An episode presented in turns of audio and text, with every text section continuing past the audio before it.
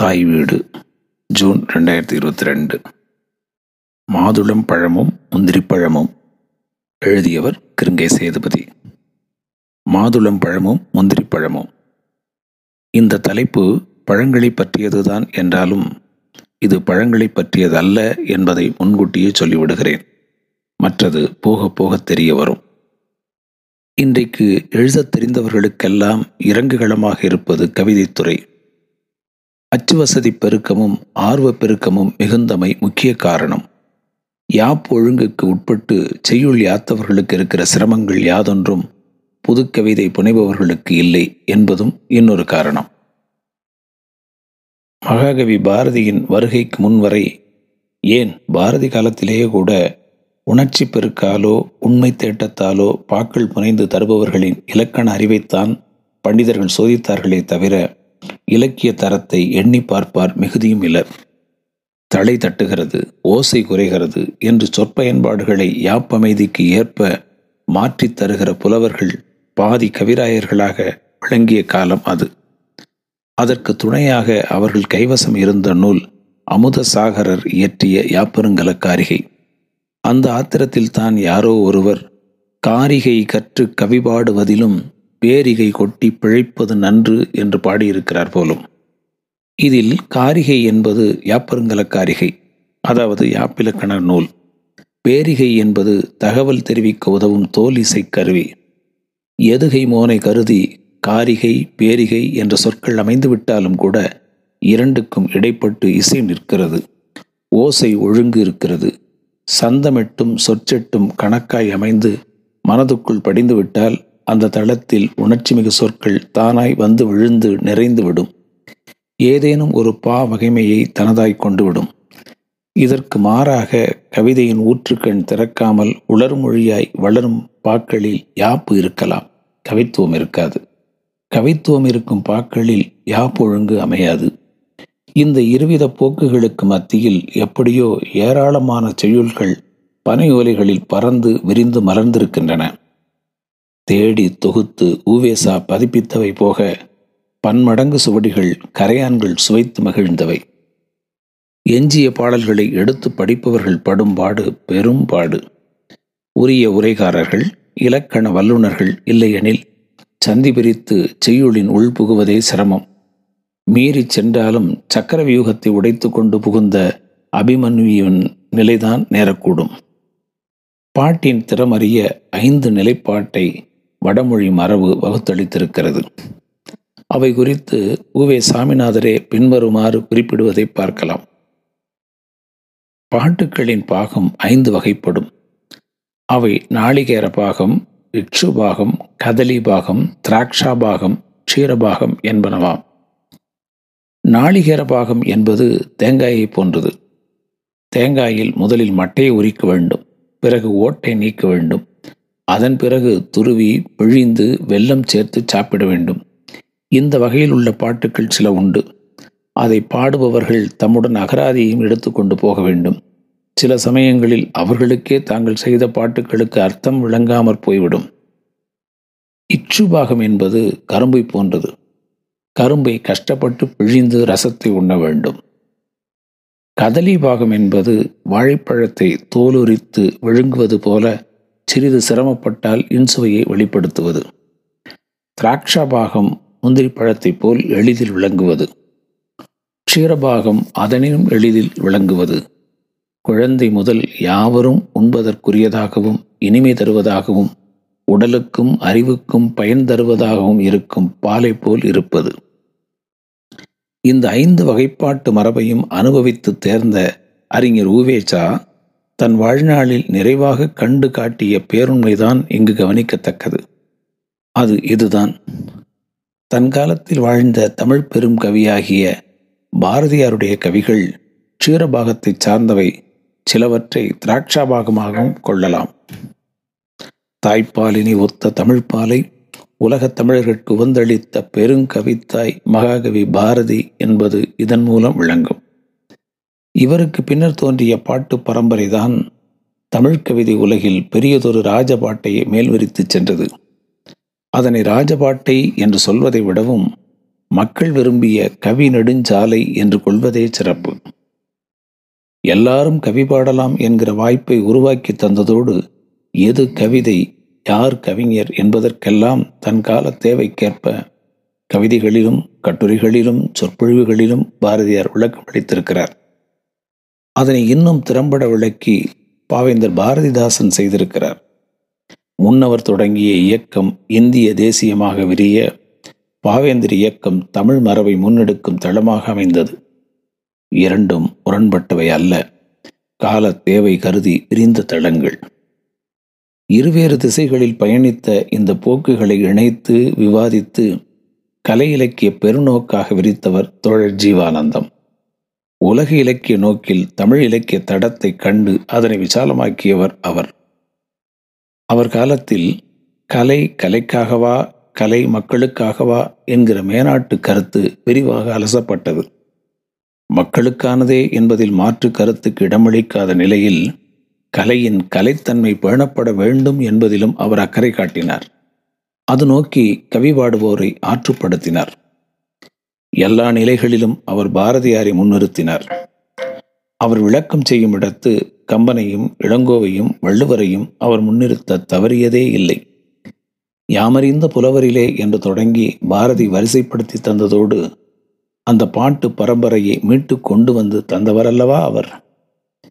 யாமறிந்த மொழிகளிலே என்றும் யாமறிந்த புலவரிலே என்றும் பாரதி பாடுவதற்கு முன்னோடியானவர் திருவள்ளுவர்தான். அவர் பெருமவற்றுள் யாம் அறிவது இல்லை, யாம் மெய்யா கண்டவற்றுள் இல்லை என்றெல்லாம் பாடி காட்டியிருக்கிறார்.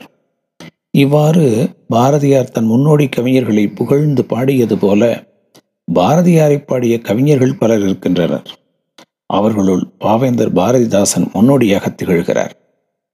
1946 அனைத்திந்திய வானொலி திருச்சிராப்பள்ளி நிலையத்தில் நிகழ்த்திய 5வது கவியரங்கத்திற்கு தலைமை தாங்கியவர் அவர். அப்போது அவர் பாடிய தலைமை கவிதையும் முடிப்பு கவிதையும் பாரதி குறித்த கவிதை சித்திரமாகவே நின்று நிலைத்து புகழ்கொண்டு விளங்குகிறது. இந்த இடத்தில் இதனோடு தொடர்புடைய இன்னொரு செய்தியையும் நினைவு கூர்வது பொருத்தமுடையது என நினைக்கிறேன். அண்மையில் 2022 மே 20 மதுரை வானொலி நிலையத்தில் நேயர்களுடன் தொலைபேசியின் வாயிலாக உரையாடும் கண்ணாடி மாளிகை என்னும் சிறப்பு நேரடி நிகழ்வில் பத்மஸ்ரீ கவிஞர் சிற்பி அவர்களுடனான கலந்துரையாடலை ஒருங்கிணைக்க நேர்ந்தது. அதில் ஒரு கேள்வி தமிழகத்து கவியரங்குகளின் போக்கு குறித்து எழுப்பினேன். அதற்கு பதிலளித்த கவிஞர் சிற்பி, தமிழ்நாட்டில் கவியரங்கங்கள் ஊக்குவிக்கப்பட்டது திருச்சிராப்பள்ளி வானொலியினால் என்று சொன்னால் அது மிகையாகாது. அது கவியரங்கங்களில் புகழ்பெற்ற அந்த நாள் கவிஞர்கள் எல்லாம் கலந்து கொண்டார்கள். ஏன், சோமசுந்தர பாரதியார், பாரதிதாசன், கவி ஜெகந்நாதன் இவர்களெல்லாம் கூட அந்த கவியரங்கங்களிலே கலந்து கொண்டார்கள். அன்றைய கவியரங்கம் என்பது வெறும் சொல் விளையாட்டாக இல்லாமல் கவியரங்கம் என்பது கருத்துக்களின் அரங்கமாக, சிந்தனை அரங்கமாக, கற்பனை அரங்கமாக அமைந்திருந்தது. அதனால் கவியரங்கங்கள் மேலோங்கி சிறப்பு பெற்றிருந்தன.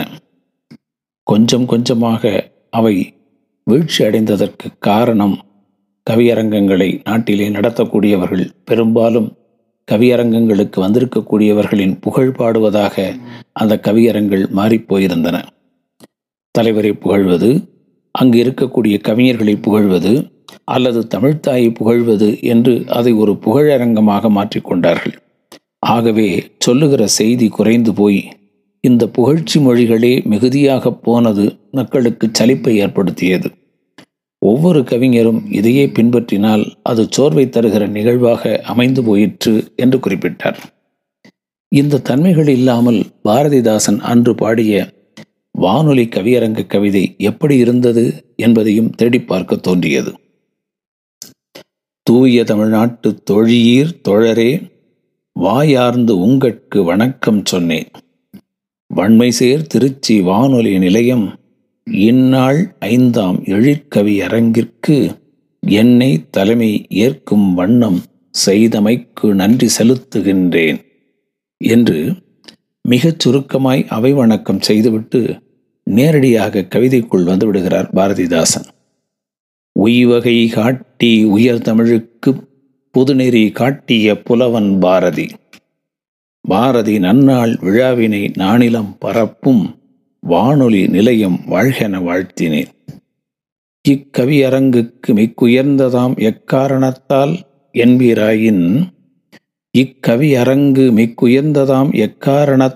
என்பீராயின் ஊர் ஒன்றாகி உணர்வு ஒன்றாகி நேர் ஒன்றுபட்டு நெடுநாள் பழகிய இருவரில் சுப்பிரமணியன் என்னும் என்று சொற்பாரதியை சோமசுந்தர நற்பாரதி புகழ்ந்து சொற்பெருக்காற்றுவார்.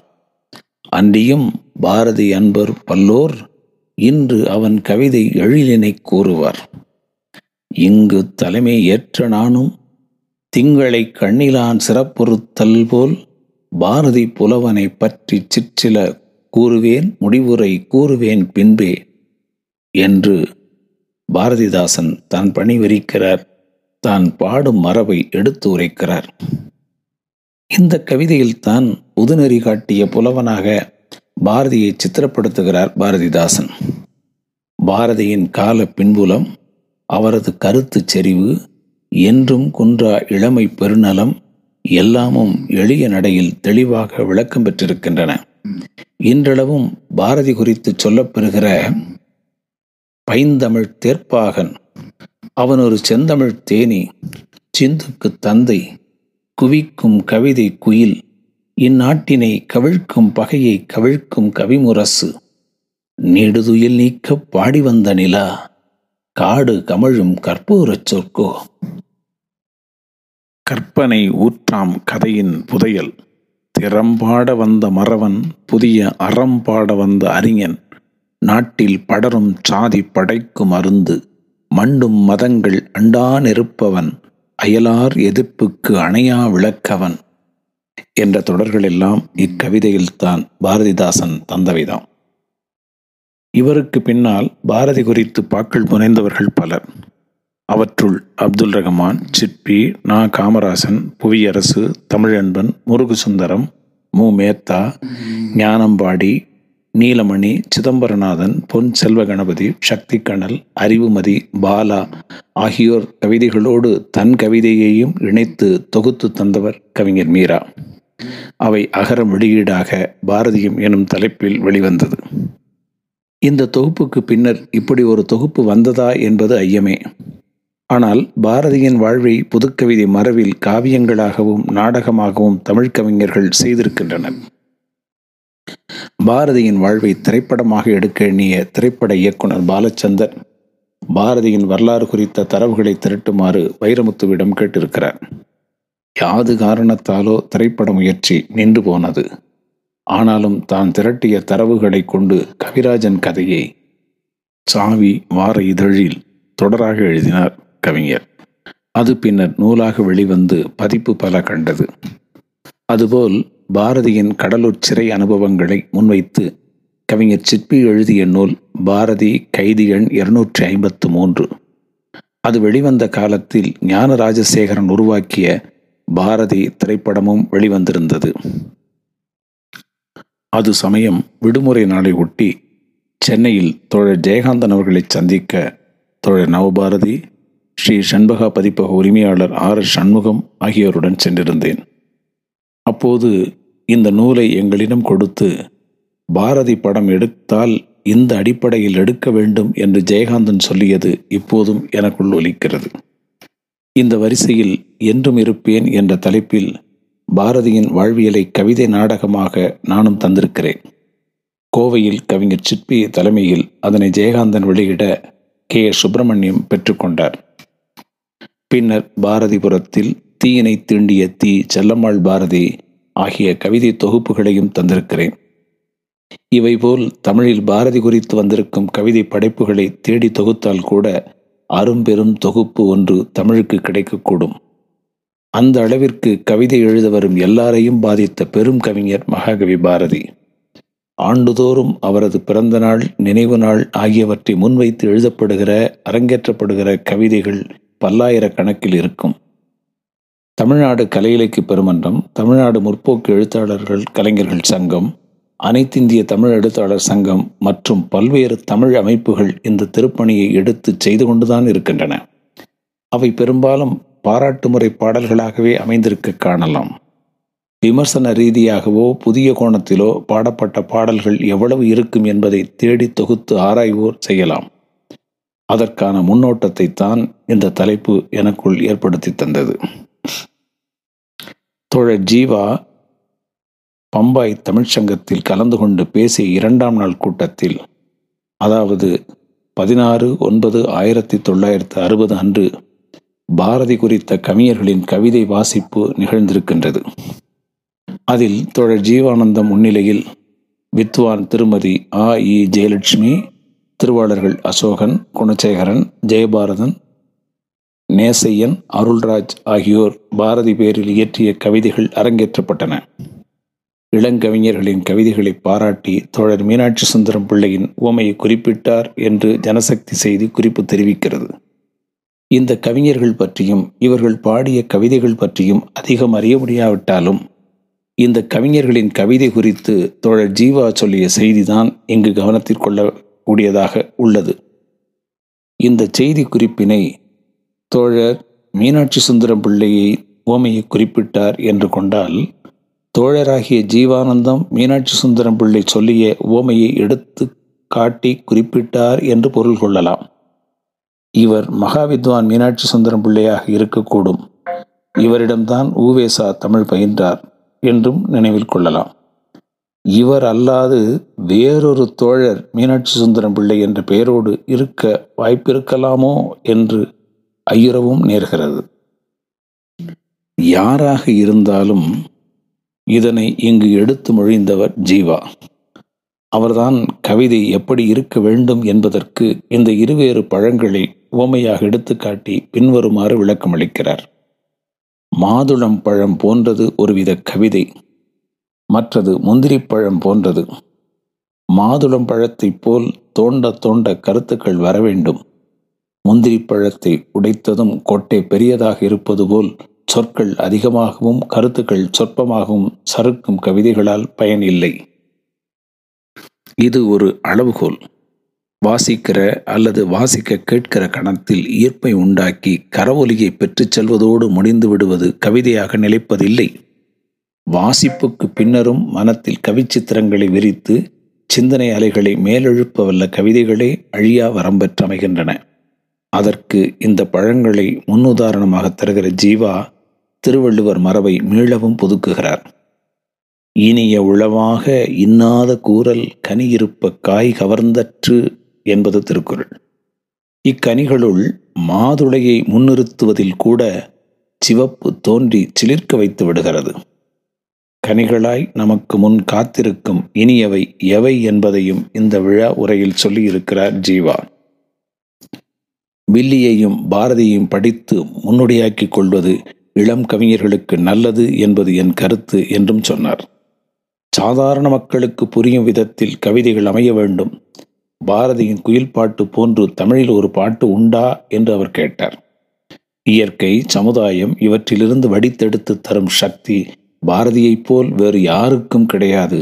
சமுதாய வாழ்வின் மாற்றத்தின் விளைவாய் மனச்சாந்தி கிட்ட வேண்டும் என்பது பாரதியின் விருப்பம் என்றெல்லாம் ஜீவாவின் உரையிலிருந்து கருத்து முத்துக்களை எடுத்து பதிவிட்ட செய்தியாளர் அதன் பின்னணியை விரிவாக தர இயலவில்லை.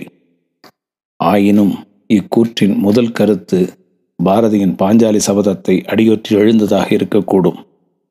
அடுத்தது குயில் பாட்டு, 3ஆவதாக அவர் முன்வைப்பது கண்ணன் பாட்டு என்பதாக கொள்ளலாம். சுருக்கியும் அப்படியேயும் தந்துவிட்டால் கூட செவிநுகர் கனிகளாக ஜீவா வழங்கிய சொற்பொழிவை முழுமையாக உணர்த்த முடியாதல்லவா?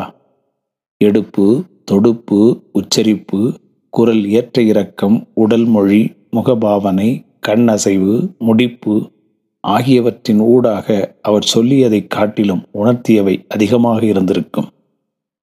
காற்றின் திசைகளில் கரைந்து போன அப்பேச்சின் சாற்றை அமுதாக்கி தந்த இச்செய்தி குறிப்பு முந்திரி பழத்தோடு மாதுளையையும் முன்வைக்கிறது. பந்தியில் பரிமாறுவோர் கொள்ளுவன கொள்ளுக. மேலும் சிந்திப்போம். நன்றி.